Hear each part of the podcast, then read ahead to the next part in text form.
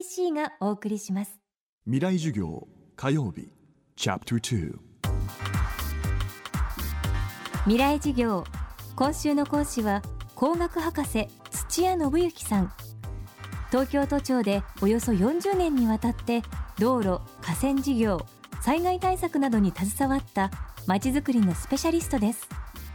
現在は土木学会タスクフォース委員として首都圏低平地災害防災検討会座長を務めています。土屋さんが著書首都水没で警鐘を鳴らすのが首都東京に迫る水害の危険。東京という都市の地形にその要因があるといいます。未来事業2時間目。テーマは首都水没の危険。洪水高潮編。の東京ってあの非常に低い場所に形成された都市なんですね。で西の方はあの武蔵野台地ってのがありますがで東の方には下佐台地でそのちょうど大地と大地の狭窄部の一番低いところに江戸川とかですね荒川中川あそういう川が流れているわけですね。でそこに一番、うん、東京の通数機能が集中して、まあ、形成されてる。でそれは普段であれば、まあ、豊かな水の環境ということになりますけども洪水のような大きな雨の時もそこに流れると、まあ、こういうことになりますので一番あの水についてはま弱点の場所に形成されていると。ですから東京ももうちょっと遡ると昭和33年には神奈川台風昭和24年にキティ台風昭和22年にカスリン台風、えー、ずっと遡ると明治43年まで近代的な都市を形成する際に起こった洪水必ず人の命が失われている洪水を繰り返してきてるんですね。でその洪水が私たちの世代に再び襲われないようにということで治水対策をしてきましたので今生きてる世代の方々はおおむねですけどもそういう体験をなさっていない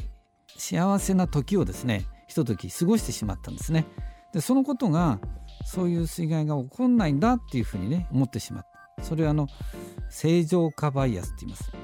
きっと洪水は起こらないに違いない。起こっても大したことはないに違いない。成功体験が繰り返されたり不幸な犠牲が出るような体験をしていないとずっといつの間にか誰もがその正常化バイアスにかかってしまうってね。でもあの今ですね地球温暖化ってことを聞いて久しいと思うんですが現実的に広島のような土砂崩れが起こってみたり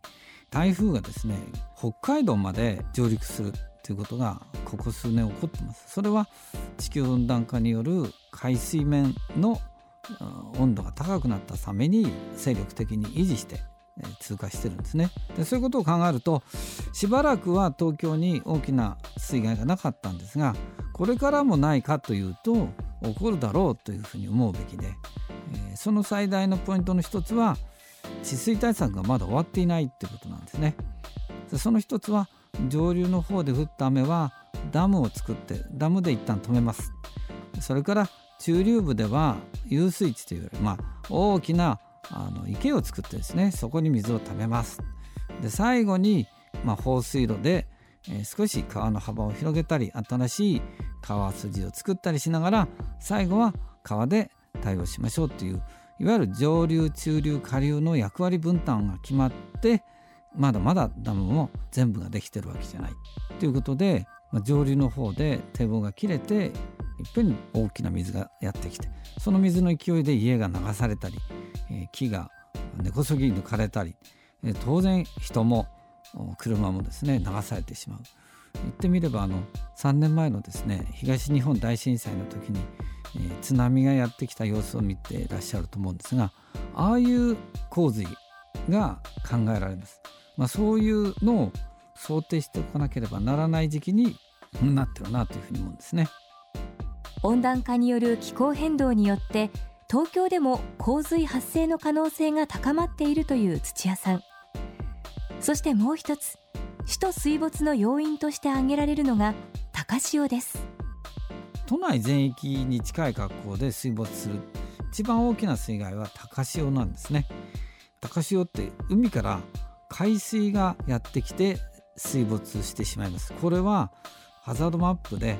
えー、どこがどのくらい水が溜まるかっていう問題をはるかに凌駕して5メーターっていう高さで東京湾から水がやってきて昭和34年にやってきた伊勢湾台風で5,000人以上の方が亡くなったその台風が東京にもやってきた場合埼玉県の方まで高潮が行くことになります。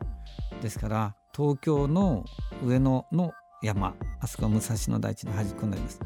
で東の方は市川の河野台の大地っていうのがあります。でその間は全部水没です。でそれも深さが尋常じゃありません。一番深いところでは7メーターとかですね、えー、そういう深さで水が来てしまいますので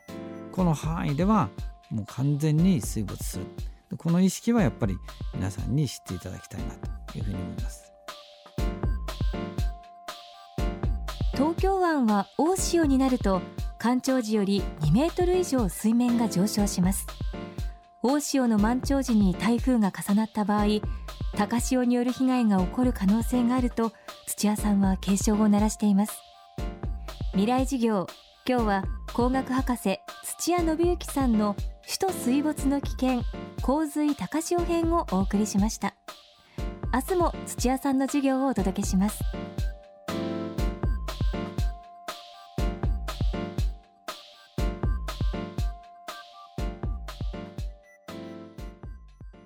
未来授業この番組はエンパワードバイイノベーション NEC がお送りしました。